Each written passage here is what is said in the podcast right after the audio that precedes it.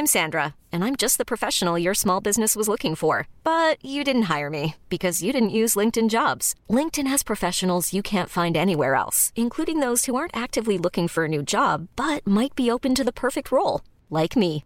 In a given month, over 70% of LinkedIn users don't visit other leading job sites. So if you're not looking on LinkedIn, you'll miss out on great candidates like Sandra. Start hiring professionals like a professional. Post your free job on linkedin.com/achieve slash achieve today. Hold up. What was that? Boring. No flavor. That was as bad as those leftovers you ate all week. Kiki Palmer here, and it's time to say hello to something fresh and guilt-free. Hello Fresh. Jazz up dinner with pecan-crusted chicken or garlic butter shrimp scampi. Now that's music to my mouth. Hello Fresh. Let's get this dinner party started. Discover all the delicious possibilities at hellofresh.com.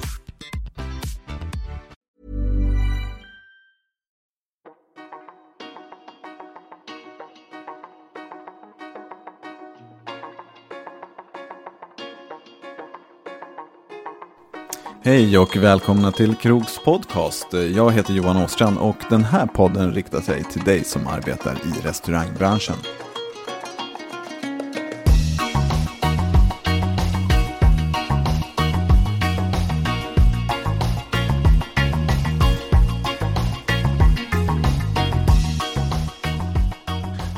Avsnittet ska handla om ost. Hur arbetar du med ost och vilken typ av ost föredrar du? Hur väljer du att servera den? Eh, vi ska besöka eh, Staffan Ness som är köksmästare på restaurang Matbaren, alltså Mattias Dahlgrens bakficka och se lite hur de arbetar med ost där. Vi ska också träffa Mattias Dernelid som är, eh, arbetar på Grönsakshallen Sorunda med Smakriket. Eh, där de har ett stort sortiment av svenska gårdsostar. Och vi ska in i matsalen och kika på hur man egentligen ska liksom presentera osten för gästen. För det är ju faktiskt en stor del av upplevelsen hur detta görs. Och eh, en eh, man som är väldigt duktig på det här är Mikael Åström som arbetar på Le Rouge i Gamla stan i Stockholm. Så vi börjar med att kliva in på matbaren helt enkelt. Där Staffan Ness alltså arbetar som köksmästare. Eh, Hur ser han på ost? Ost är en fantastisk råvara. Den har jättemånga egenskaper. Man, både som eh, i sig, serveras som eh, en egen produkt och även som smaksättning i maten. Så har det enormt mycket egenskaper. Det finns ju allt ifrån krämiga ostar till hårda ostar till starka och svaga. En fantastiskt, fantastiskt kul produkt att jobba med. Har ni eh, ofta ost på menyn?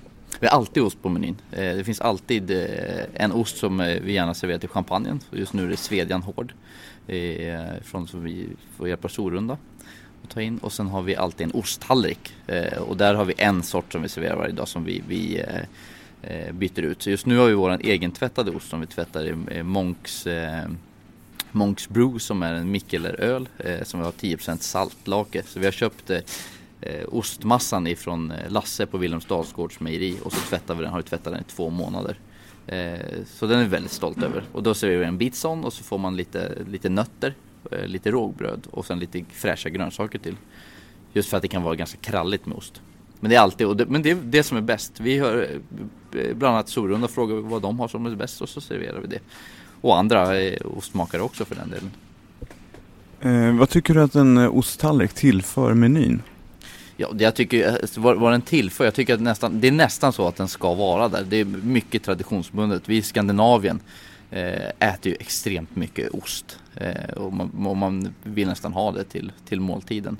Sen så har det blivit att det har blivit på ett annorlunda sätt. Den klassiska osttallriken finns absolut där. Eh, men det är även trevligt att servera innan maten. Eh, till, till, som jag sa tidigare, till ett glas champagne är ju väldigt trevligt. Eh, vad tycker du om de eh, svenska mejerierna? Hur, hur, ser, hur ser du på dem? Jag tycker de är eh, jättebra. De har blivit bättre och bättre. Eh, för 5-10 år sedan eh, så fanns det några aktörer som var väldigt bra eh, och några som inte var kanske lika bra. Eh, men det har blivit jämnare och jämnare kvaliteter eh, och vissa av dem står sig i internationell världsklass skulle jag vilja påstå också. Det som är deras största, som jag anser skulle, skulle vara kul, eh, Ifall man kunde fokusera mer på att göra en eller två ostar istället för att ha ett sortiment om 20, 30, 40 ostar.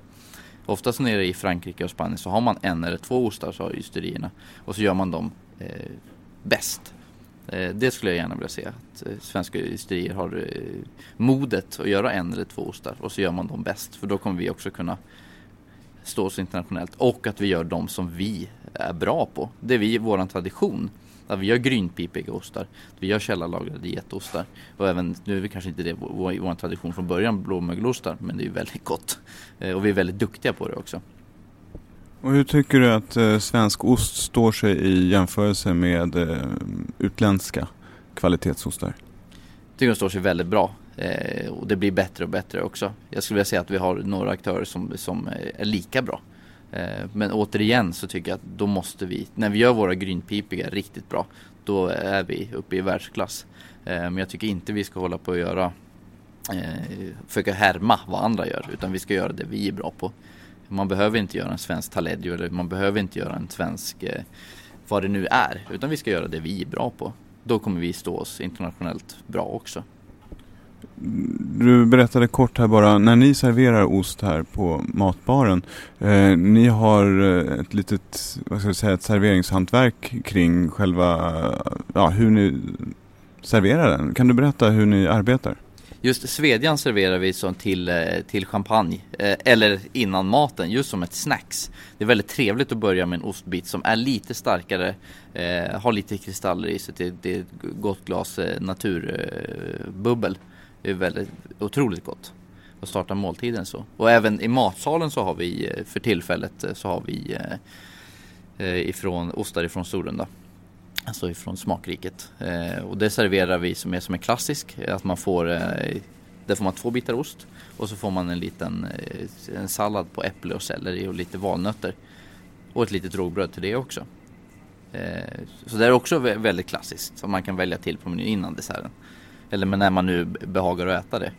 Eh, så det, där är matbaren och matbaren samma. Alltså vi har en, man, man försöker hålla ner eh, ostbrickan istället för att det finns en stor mångfald så försöker man hålla ner det så att det är en eller två men att det är världsklass. Att det är de bästa ostarna just nu och vi jobbar med svenska ostar för att vi vill vara med och driva den svenska ostutvecklingen framåt.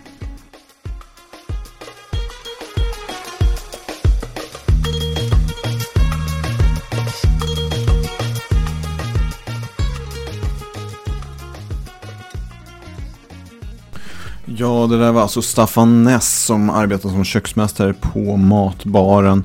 Eh, Mattias Dahlgrens eh, bakficka.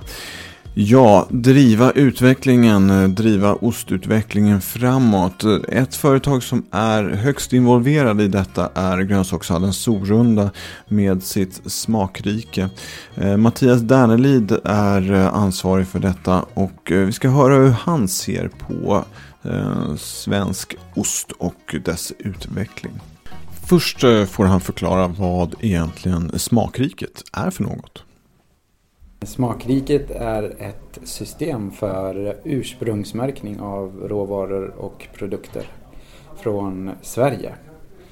Så eh, i dagsläget finns det 22, kanske 24 smakriken för att vi skapar nya hela tiden. Eh, och ett smakrike är helt enkelt ett geografiskt definierat område. Och vi hämtar då råvaror och produkter från de här olika områdena. Och då talar vi om det väldigt tydligt med hjälp av ett smakriket-märke på råvarorna och produkterna. Och vi i det här fallet är grönsakshallen Sorunda och Fällmans kött. Ja. Och vad är din eh, roll i Smakriket? Officiellt så är jag produktchef Smakriket. Eh, men jag ansvarar för i princip allt som rör smakriket. Eh, och det innebär eh, själva ramverket eller regelverket för hur vi jobbar med råvaror och produkter. Eh, och det är logistik som är en väldigt viktig del. Och det är självklart själva marknadsföringen då. Hur vi talar om att smakriket finns och de produkter och råvaror som kommer från de olika smakrikena. Hur vi talar om det för våra kunder. För du, du nämner det här med just eh, logistiken. Vi ska komma in lite mer på produkterna snart. Men jag tänkte på, för man har ju pratat om eh, småskaliga livsmedelsproducenter och, under många, många år.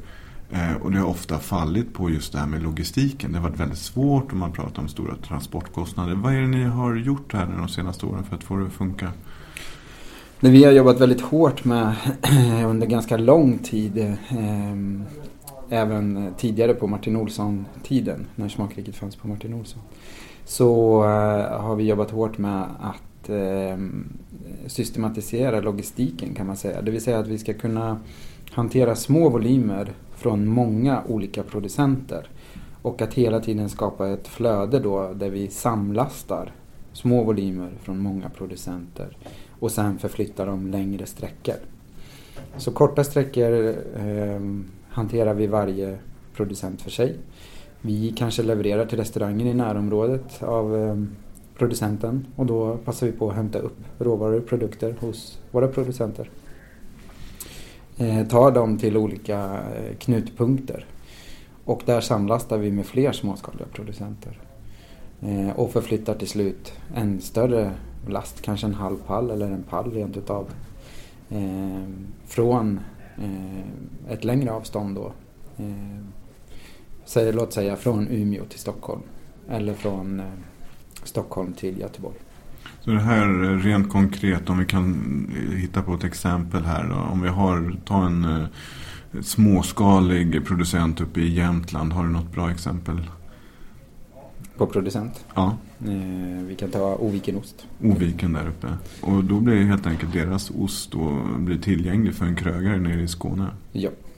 Och eh, det blir även tvärtom då så att en eh, småskalig livsmedelsproducent i Skåne kan då få sina produkter upplockade av grönsakshandeln Sorunda och sedan Först transporterade kanske till Stockholm och nå en ganska stor marknad. Men även kan, jag vet ju skånska ostar som ligger på lager i, på grönsakshallen i Umeå.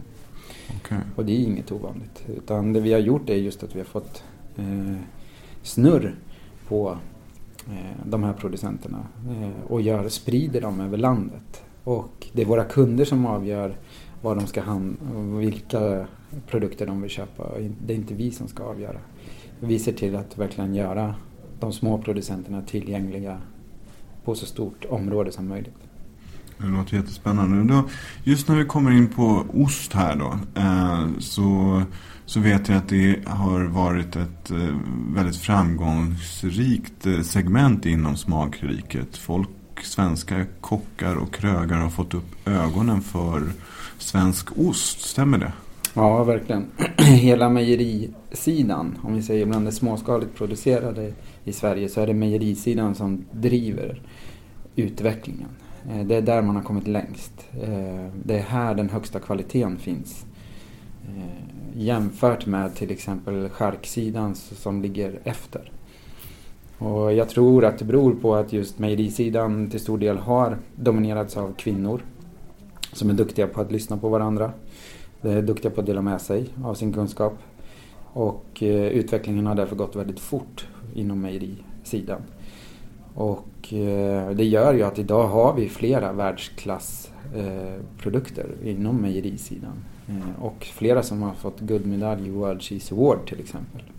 Både Ovikenost och Lövsta herrgårdsmejeri har fått guldmedalj i World Cheese Award i London nu i november. Det är fantastiskt. Eh, så det är inte bara vi själva som tycker att vi är bra på att göra ost utan eh, även internationellt sett så, så, bedöms den svenska, de här gårdsmejerierna så att säga, eh, som toppkvalitet. Ja, så är det. Och det är, det är väl först nu vi har vågat skicka in ostar i, från den småskaliga sidan. Eh, de stora mejerierna har hela tiden tävlat i, i de här stora tävlingarna. I World Cheese Awards så tror jag det är 3000 ostar som deltar från hela världen. Eh, och eh, vi har väl varit för blyga. Eh, så målsättningen nu till nästa år blir att tävla med många fler ostar i både World Cheese Award och sen även International Cheese Award som är en ännu större tävling. Intressant. Och, om du ska beskriva den svenska ostscenen då. Vad, vad, är det för typer av ostar vi arbetar med? Vi börjar med mjölksorter kanske. Och bara, eh, jag tänker att det finns väl både från get nötter och buffel och vanlig komjölk? Vi har ju självklart komjölk, eh, vi har fårmjölk eh, och vi har getmjölk. Och det som har tillkommit nu då de senaste åren är eh, vattenbuffel. Så att vi har ju Skandinaviens enda mozzarella som är producerad på plats efter garanterat traditionellt recept. Och eh, Eh, det är ju en fantastisk eh, produkt. Det har ju varit jätteroligt. Eh, den håller riktig världsklass nu. Det är klart att det tar tid att komma dit. Ehm, vad det gäller de andra mjölkslagen så har vi ju liksom till att börja med, för man kan väl säga att Sverige har haft en, en, en lucka på kanske 80 år. Eh, där vi har tappat väldigt, väldigt mycket kunskap. För att det är ju så att eh, opastöriserade ostar blev förbjudna 1937 i Sverige. På grund av att då var det ganska många som dog. Eh, och de var förbjudna ända tills vi, eh, till EU-inträdet 1987. Och eh, det har ju gjort att eh, det har tagit lite tid för Sverige att komma tillbaka eh, och göra opastöriserade ostar på världsklassnivå. För det krävs, eller? Är det, är det ett um, villkor så att säga för att man ska nå den här absoluta toppen att man använder en mjölk som är opastöriserad? Eller? Nej, det finns ju verkligen ostar som görs på pastöriserad mjölk som är världsklassostar utan tvekan. Så det i sig är inte det nödvändiga men för att man ska nå en riktigt stor komplexitet i ett så pass kallt land, tror jag, som Sverige så, så är, har du en fördel att jobba med opastöriserad mjölk. Eller obehandlad mjölk. Och um, Allting handlar ju egentligen om ju färskare råvara desto större chans att du får en bra produkt i slutändan. Och ehm, framförallt när vi pratar hårdostar då som är de pressade grynpipiga hårdostarna är ju Sveriges signum. Vi gör ju mest pressad grynpipig ost i, i hela världen brukar vi säga och det är för att det är väldigt få andra länder som gör den. Det är ju det som framåt kommer att bli de svenska småskaliga mejeriernas signum utan tvekan. Vi har varit tvungna att lära oss att göra ost igen då efter EU-inträdet. Och då har vi ju självklart kopierat mycket av de internationella ostarna. Och de som har skött utbildningen, Michel Lepage på Eldrimner då, har ju gjort ett fantastiskt jobb med att utbilda många mejerister, eller mejerskor då, eh, på väldigt kort tid. Och få upp en kvalitetsnivå i arbetet på väldigt kort tid. Eh, men nu börjar ju de svenska småskaliga mejerierna att fokusera mer på på de svenska klassiska ostarna som vi är mest kända för. Så att man gör ju ost av typ eh, herrgård, präst, svesia eh, och eh, överhuvudtaget mera pressade hårdostar. Eh, det kostar väldigt mycket att lagra ost. Eh, stora formar till ostarna kostar väldigt mycket pengar. Så det har gjort att vi har en fördröjning på Eh, på just den typen av ost. De kommer först nu. Och det har vi fått genom till exempel Vrångebäcksosten och tegel från eh, Almnäs bruk. Som haft råd att investera i stora formar har jobbat länge med stora ostar. 10 kilo på Vrångebäck och 30 kilo på, på tegel. Och stora ostar håller för längre lagring. Eh, men det låter lite som att de här mindre mejerierna är på väg in och nå Alltså inte bara den här desserttallrikspubliken eh, utan man, man eh, har en bredare målgrupp nu. Man, man tittar på vanliga butiker kanske. Och, eller hur, hur ser det ut? Hittills har det ju bara varit restaurangerna som har varit beredda att betala priset för de svenska småskaliga ostarna. Och det är först nu som butikerna eh, har en efterfrågan från sina kunder. Eh, och det är ju bra att restaurangerna har fått varit ensamma. För det har gjort att eh, våra mejerister och mejerskor har fått väldigt bra feedback på sitt jobb. I och med att man har jobbat nästan uteslutande med restaurangerna. Och det tror jag har varit jätteviktigt för, för kvalitetsutvecklingen. Hade man hamnat på butik så hade det nog snarare blivit snabbt en hård prispress. Och, och vi hade inte fokuserat så hårt på, på kvalitetsarbetet som vi har gjort under de här åren tillsammans med restaurangerna. Så det tror jag har varit en otroligt lyckad del i det här jobbet. Nu kommer ju butikerna och deras efterfrågan mycket tack vare foodies. Eh, det skrivs väldigt mycket om svenska ostar i, i media eh, och även på TV. Talar man ju om de svenska ostarna och den uppmärksamheten leder ju till en större efterfrågan eh, på butikssidan. Nu är fortfarande priserna väldigt höga i butik vilket gör att eh, restaurangerna får nog vara ganska ensamma om de här ostarna ett tag till. Tror jag. Det finns en viss tröghet i, i försäljningsökningen på grund av priset. Men sakta men säkert så lär vi oss ju att betala vad det kostar att producera de här ostarna i Sverige. Eh, och på konsumentsidan så handlar det ofta om mellan 500 och 800 kronor kilot. Men idag är det inte något, eh, något stort problem längre. Mm. Jag tänkte på, jag skulle backa lite här till, eh, du nämnde de här traditionerna, de svenska traditionella ostarna. Men vi gör ju även mycket annan ost. Jag tänker på mögelost, brieostar, vitmögel och så vidare. Hur ser du på det segmentet? Eh, är vi duktiga där också? Vi är absolut duktiga. Det finns flera världsklassostar inom de mjuka ostarna också. Eh, men mejerierna behöver ju de mjuka, snabba ostarna för sin lönsamhet. Och eh, det handlar ju om att eh, de ostarna behöver man inte lagra så länge. Det kanske är några veckors lagring på vitmögelost och det är tre fyra månader på en blåmögelost. Och det gör ju att man får, får ett kassaflöde då som är väldigt viktigt. För skulle du lagra alla dina ostar minst två år så behöver du ju en investering som är enorm. Som ett litet företag som kanske består av en eller två personer inte klarar av. Och därför så behöver fortfarande de svenska mejerierna göra merparten av alla osttyper för att få en vettig ekonomi. Vi är inte där än att man bara har långlagrade ostar. Det finns några exempel. Eh, men fortfarande så är det så att eh, den här blandningen behövs för ekonomin.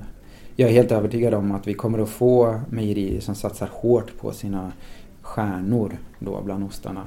Sina signaturostar. Och det börjar redan ske. Eh, och därmed minskar behovet av de mjuka ostarna vartefter.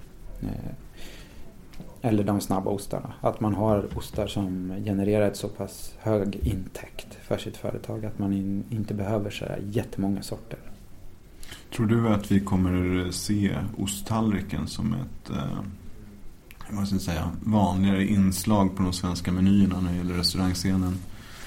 Inte kanske själva osttallriken. För jag tror att eh, osttallrik, jag är inte så säker på att det är det bästa sättet att servera svenska ostar i framtiden.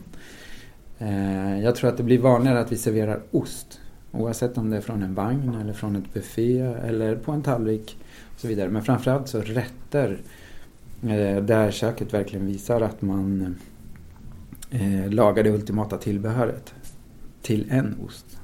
Att eh, matsalssidan då har tillsammans med en eh, lokal producent av drycker har eh, producerat en dryck som är den ultimata tillsammans med tillbehöret och osten. Eh, så att det blir även för restaurangerna en signaturrätter som man liksom kan prata väldigt mycket om i matsalen. Som skapar de här historierna med många bottnar. Där dryckesproducenten får plats, där ostproducenten får plats men även själva restaurangen har en väldigt stor del i rätten. Och då blir det ju sådana här win-win situationer som ofta ger väldigt stor uppmärksamhet. Signaturrätter heter det det låter lite som storytelling att man behöver också sälja in dem och liksom berätta bakgrunden och så vidare. Är det, är det vanligt att eh, restaurangerna jobbar på det viset idag? Det är ett måste. Och det är ju det som har drivit hela utvecklingen av de svenska högkvalitativa ostarna. Det är eh, storytelling eller vad man nu vill kalla det då. Men en bra historia eh, är det idag som betingar eh, de högsta priserna. Så när du får en superhög kvalitet på din produkt eller råvara, du får en superbra historia, du har ett jättetydligt ursprung på råvarorna som ingår i, i den här produkten som du producerar, då, det är då det klickar i och eh, gästen eller kunden är beredd att betala väldigt mycket pengar. För det är ju det som är upplevelsen. Slutligen då, om jag skulle be dig, eh, om jag ska nu bli bekant med Smakrikets ostar, om jag skulle be dig ge mig tre stycken eh, att prova för att jag ska liksom, det, det är lite tufft det här. Men om, om jag ändå ska, jag ska ha en liten provning hemma så jag ska ta tre ostar. Vilka skulle du rekommendera? Vilka ska jag köpa? Eh, då skulle jag nog eh, just nu plocka ut tre stycken greenpipiga pressade hårdostar. Eh, det skulle vara Svedjan Eh, och Svedjans gårdsost som är en, eh, en väldigt eh, klassisk svensk ost. Man skulle kunna jämföra med en opastöriserad västerbotten. Och jag skulle också plocka ut skarpudden från Häggby gård. Svedjan då kommer från, eh, från Storkågeträsk i Västerbotten. Eh, Skarpudden kommer från Häggby gård som ligger i södra Höga kusten. Och eh, jag skulle nog säga Karl Oskar från, eh, från eh, Lövsta herrgårdsmejeri. Eh, som är en väldigt intressant eh, ost. Eh, den eh, har propionsyra i sig, alltså samma syra som vi är vana vid att smaka i Grevé. Eh, men här har vi en mycket mer spännande balans för att det är lite mindre propionsyra än vad vi är vana i Grevé. Så det är bara som en accent men den är ändå väldigt tydlig i en pressad hårdost. Eh, och eh, den är väldigt unik men ändå väldigt svensk i sitt uttryckssätt. Väldigt spännande.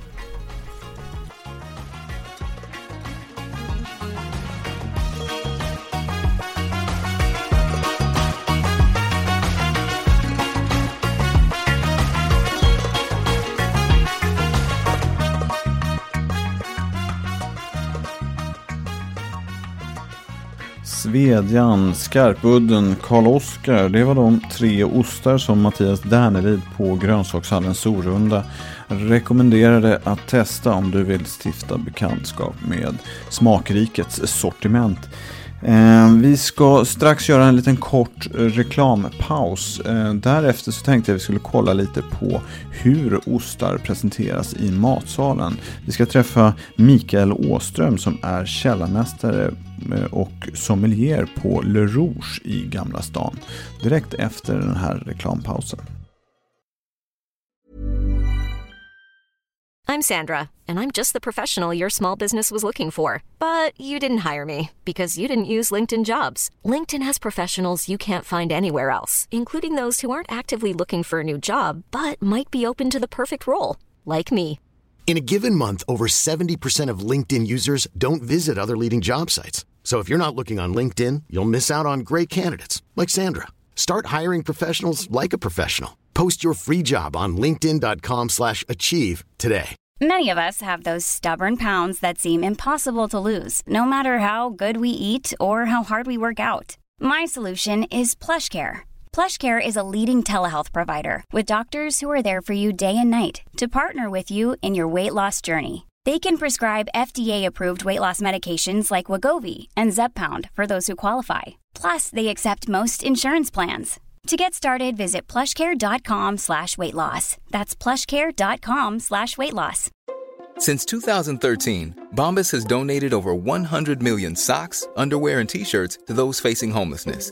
If we counted those on air, this ad would last over 1,157 days. But if we counted the time it takes to make a donation possible, it would take just a few clicks. Because every time you make a purchase, Bombas donates an item to someone who needs it.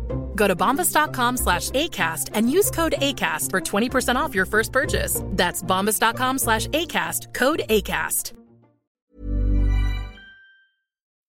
När vi tittar på ost och eh, hur man arbetar med ost på restaurang så är ju en viktig del är det här med hur man presenterar osten för gästen.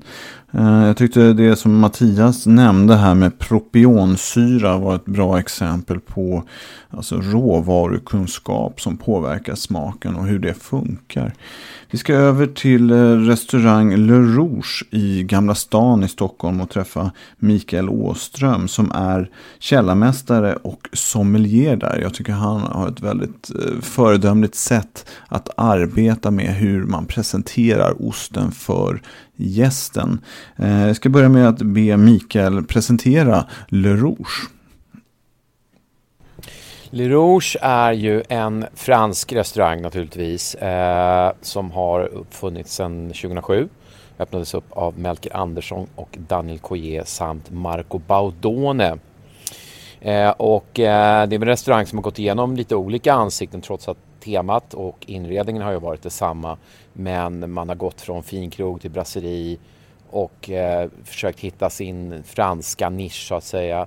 Eh, nu har Peter Nordin och PDF-gruppen tagit över. Jag är fortfarande kvar.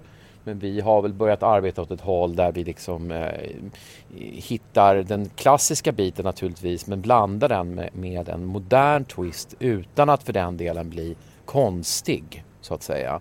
Eh, och det är väl lite det som, som, som, som jag har eftersträvat hela tiden, att man har den här eh, klassiska igenkänningsbiten men att man gör någonting eget av det. Till exempel vår stekt tartar är inte mald, den är riven, eh, köttet rivet. Eh, eh, vi använder oss av eh, tillbehör som dijonäs, en tryffelvinägrett, betor eh, som rör vid det klassiska men ändå är någonting eget. Så det är väl lite där vi, vi är ute och, och jobbar på det sättet så att säga. Det låter intressant. Uh, och en del i uh, matsalsupplevelsen här, det är er ostvagn. Ja, den är ju jättetrevlig att jobba med. Dels så för exponeringens skull tycker jag att det är jättekul att gästerna ser ostarna. Eh, att man när man då som sagt får tid, eh, det är ju rätt mycket att göra här men vi försöker, man kanske kan rulla ut den, man förevisar. Jag älskar ju att prata om ost, ost är ju en av mina stora passioner och eh, håller även i ostprovningar och sådär och då det är jättekul att prata om ost och förevisa den. Eh, men jag brukar undvika att folk får välja utan jag ger dem all ost eh, för att ge dem den totala upplevelsen eh, som en osttallrik ska ha. Vad tycker du att en, en bra osttallrik ska innehålla och, och, vilka ostar arbetar ni med? Ja, vi försöker ju hålla variera oss ganska mycket. Jag försöker hålla mig till exempel när det kommer till getostar så försöker jag hålla mig nere i södra Frankrike mestadels. Nu är det ju så perioder då mjölken inte är bra eller det är brist på mjölk. Till exempel nu så är det ju eh, får vi jobba då med loirgetostar. Eh, nu finns det ju en del loirgetostar som jag tycker är bra. Problem med loirgetostar är att de är väldigt obalanserade i syran vilket gör att du måste ha något tillbehör. Du måste ha honung eller något syrarikt vin för att det här ska fungera. Va? Eh, eh, det behöver inte de sydfranska getostarna eh, och eh, de är alltid bra balans i syran men sen har de någonting annat som jag tycker är väl själva grejen med dem och det är att man låter getterna av tradition gå och beta där det växer mycket vilda örter. Och det här ger smak åt mjölken så att en, en sydfransk getost har alltid en örtig ton, ibland mer, ibland mindre. Eh, så det definitivt ska vara på tallriken. Eh, sen så älskar jag alltid att ha eh, briljat savarin på den. Antingen den som bara heter briljat savarin som eh, i, i, min värld kommer från Normandie. Eh, och sen så har vi Lyckelur briljat savarin som görs eh, ovanför, strax ovanför Paris. De kommer alltså från Ile-de-France. Eh, skillnaden mellan de här är att eh, Biljat Savarin från Normandie är lite, är lite smörigare i smaken medan Biljat Savarin från Ile-de-France, alltså Lyckelur Biljat Savarin, eh, är lite gräddigare i smaken. Men båda är ju fantastiska ostar. Det tycker jag är en sån där, eh, det är en sån där som folk nästan ramlar baklänges när de får smaka. Va? Det är det som är så kul med den osten, att den ger så otroligt häftig upplevelse. Eh, sen ska du naturligtvis ha en hårdost och jag är ju, där är jag väldigt konsekvent. Där jag kan vara lite rörlig mellan andra ostar så är det alltid Beaufort som ska vara på tallriken. Eh, kungen av alla hårdostar från Savoyen. Eh, otroligt fin nötighet. Eh, ligger oftast lagrad då, eller den jag tar in lagrad 24 månader. 24 månader tycker jag är lagringstid på hårdost som inte får den får inte gå över det om det ska vara med andra ostar. Eh, det får gärna göra det om man bara äter den som den är, alltså bara den osten. Då kan den vara 36 månader och äldre. Va? Men, men problematiken med en, en, en för vällagrad hårdost är att eftersmaken blir otroligt kraftig och bara ligger och maler. Va? Liksom. Så att, så att eh, det med, på en ostbricka det blir awkward tycker jag, alltså, den är med med andra ostar. Sen har jag då, och nu tar jag bara ett exempel, men en, stilen på sådana ostar, grönmögelost naturligtvis, eh, i stil med form d'Ambert. Form d'Ambert är ju en grönmögelost som tillhör en liten exklusiv skara av grönmögelostar som har en låg sälta. nio fall av tio så har de alltid höga i sältan och det gör, gör att osten blir skarp och du måste ha någon fikamarmelad eller portvin till eh, för, för att liksom inte ska bli konstigt. Va? Eh, och jag vet ju också att det är två ostar som man har problem med gäster. Va? Det är antingen så är det getost, när de säger så här, jag vill inte ha, jag tycker inte om getost. Då vet man att då har de blivit smaktraumatiserade av loirgetostar när de inte haft tillbehör till. Va? Då brukar jag alltid tjata på dem så testar de. Och nio fall av tio även där så tycker folk att, åh, det här var ju gott. Jo, precis. va. Eh, samma sak gäller grönmögelostar. Nej, jag tycker inte om starka ostar. Nej, men okej, men testa den här. Och då brukar det oftast alltid vara så att folk, ja men wow, finns det sådana här grönmögelostar? Ja, det finns sådana. Va? Men de har oftast antagligen gått på grönmögelostar som Stilton till exempel, som är en fantastisk ost. En grönmögelost, men som behöver en, ett komplement i form av en, en marmelad va? som rundar av den här skarpa delen av osten. Eh, så att det där försöker vi eh, jobba med, att man jobbar med ostar som, som kan få folk att, oh, även de som inte egentligen tycker om ost, får med sånt här upplägg eh, oftast så att, man, att folk känner att oj, ost är ju gott. Va? Och jag tycker att, att, att ost ska alltid finnas med när man äter mat. Alltid. Så en, en riktigt bra osttallrik bör i alla fall omfatta fyra olika stilar eller? Ja, jag tycker det. Eh, jag tycker att fyra ostar, max fem olika ostar Eh, ska vara på tallriken. Fler än sådana blir för det första, det blir för mycket smakupplevelser. Eh, man kan, eh, det är svårt att tillgodogöra sig allt det här efter man har suttit och ätit en middag och druckit vin. Va? Utan man får försöka hålla det till liksom, eh, personliga, bra balanserade ostar som liksom får en med eftertanke. Eh, för mycket smaker, det är som en matlagning. För mycket smaker i en, i en rätt, det, det blir gärna förvirrande. Och när det gäller de här tillbehören, alltså saker som ni serverar till osten, vad föredrar du själv och vad, vad brukar ni servera här? Alltså grejen är den att där, där har vi en liten... jag och köket, vi, vi, eh, vi serverar ju kvittenmarmelad och, och, och, och, lite olika marmelader som vår fantastiska Lina gör i köket.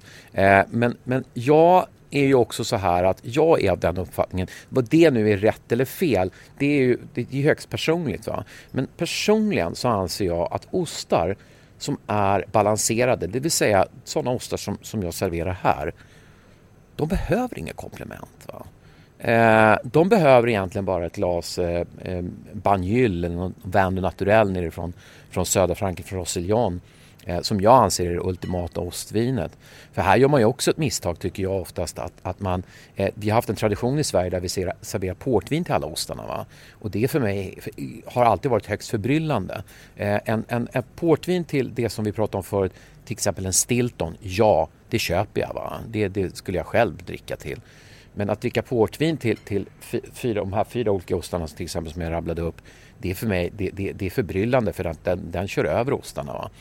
Eh, rött vin som man, som man har som sinnebilden. Att den här, jag vet, jag kommer ihåg någon 70-talsaffisch med, med, med päron, äpplen, paprika och ostar och som flaska rödvin. Rött vin passar väldigt sällan bra till ost tycker jag. Vitt vin, ja, där kanske vi närmar oss lite liksom det som passar till. En ekfatslagrad chardonnay tycker jag funkar till ganska mycket. Men det faller återigen på grönmögelosten. Därför tycker jag att en Vin Naturel som är då ett, ett, ett, vin som man framställer på det sättet att en röd Vin Naturel är, är utesluten allt, alltså det finns väl allt, kanske några som en Grenache är gjord på. Och så ger man på den som vanligt va. Och sen så häller man på druvdestillat för att avstanna jäsningen. Så här gör man ett portvin, men där slutar alla likheter. För att ett portvin, där häller du på druvdestillatet i ett mycket, mycket, mycket tidigare skede. Vad som händer när du häller på druvsprit är att du dödar jäskulturen. Du avstannar alltså jäsningen. Eh, och det gör du i tidigare skeden när du gör portvin, så att du har mycket mer restsocker i ett portvin. I en Vino naturell, från Rossillon då, till exempel, så jäser du upp den ganska högt. Sen så häller du på druvdestillatet. Så att vad du får här nu det är ett sött vin, ja, men med en torr finish och en jättebra syra och en stramhet och en elegans som portvin aldrig kommer i närheten av. Va? Och därav så har du då ett vin som fungerar till alla. Du har alla komponenterna i det vinet som gör att det fungerar till alla ostar.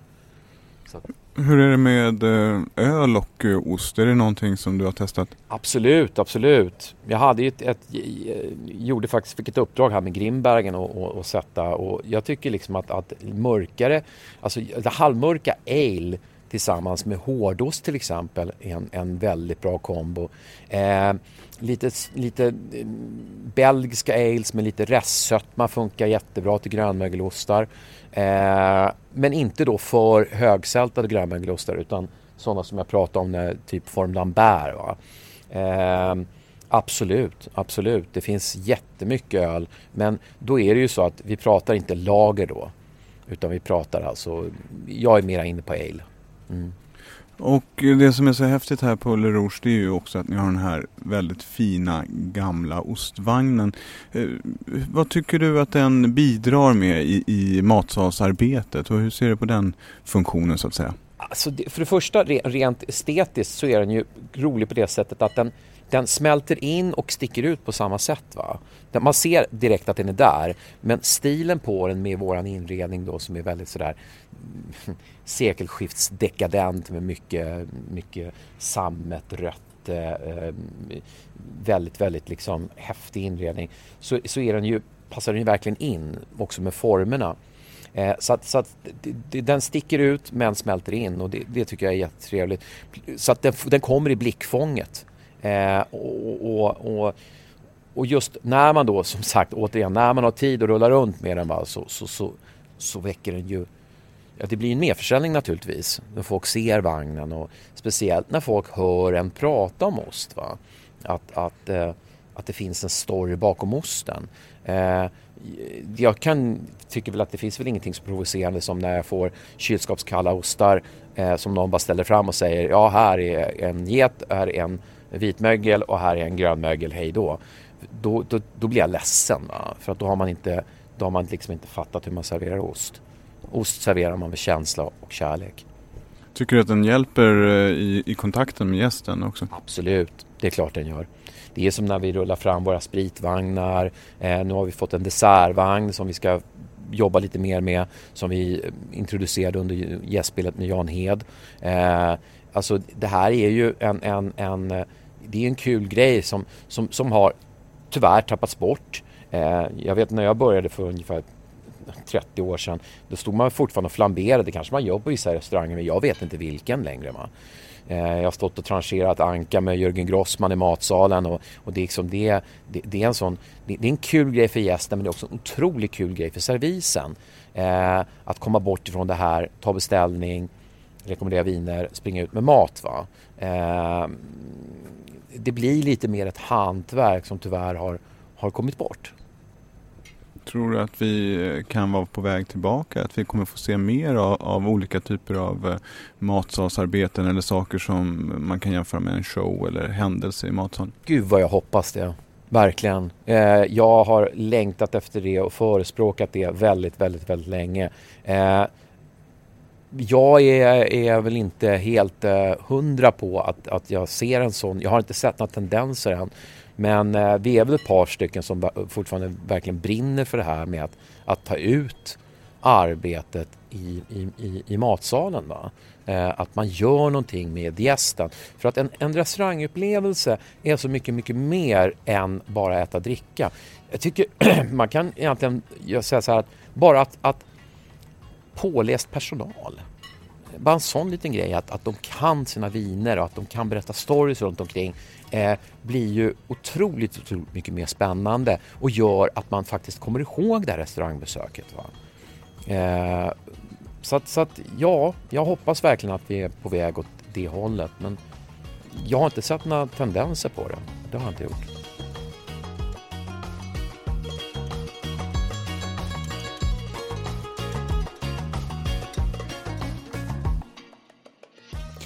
Ja, det där var alltså Mikael Åström, eh, källarmästare och sommelier på Le Rouge i Gamla stan, Stockholm. Eh, han har ett föredömligt sätt att arbeta med ost, tycker jag. Verkligen inspirerande att höra när kunniga människor berättar, tycker jag. Eh, det var allt vi hade att bjuda på i det här avsnittet om eh, ost. Eh, en liten kort resumé. Staffan Näs, köksmästare på Matbaren, Mattias Dahlgrens eh, bakficka, pratade lite om hur de arbetar med utvalda ostar. Men också om viljan att driva utvecklingen framåt. Mattias Dernelid på Smakriket eh, Grönsakshallen Sorunda redogjorde lite för logistiken bakom att det nu faktiskt finns eh, svenska gårdsostar att tillgå till restaurangmarknaden. Eh, än så länge restaurangmarknaden. Förhoppningsvis även till vanliga konsumenter inom en snar framtid. Eh, han har också redogjort lite för, eh, ja, gett oss en inblick i eh, ostscenen i Sverige just nu. Och så slutligen då Mikael Åström på eh, Le Rouge eh, som verkligen personifierar hur man kan arbeta med ost och eh, gör det tycker jag på ett föredömligt sätt på, eh, på Le Rouge. Det var allt vi hade att bjuda på. Jag hoppas att vi hörs snart igen. Till dess, ha det så gott. Hej då!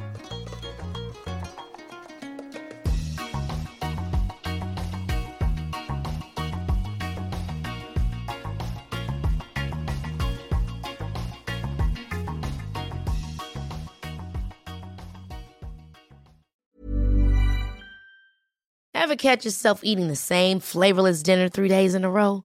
Dreaming of something better? Well, HelloFresh is your guilt-free dream come true, baby. It's me, Gigi Palmer. Let's wake up those taste buds with hot, juicy pecan-crusted chicken or garlic butter shrimp scampi. Mm. Hello Fresh. Stop dreaming of all the delicious possibilities and dig in at HelloFresh.com. Let's get this dinner party started.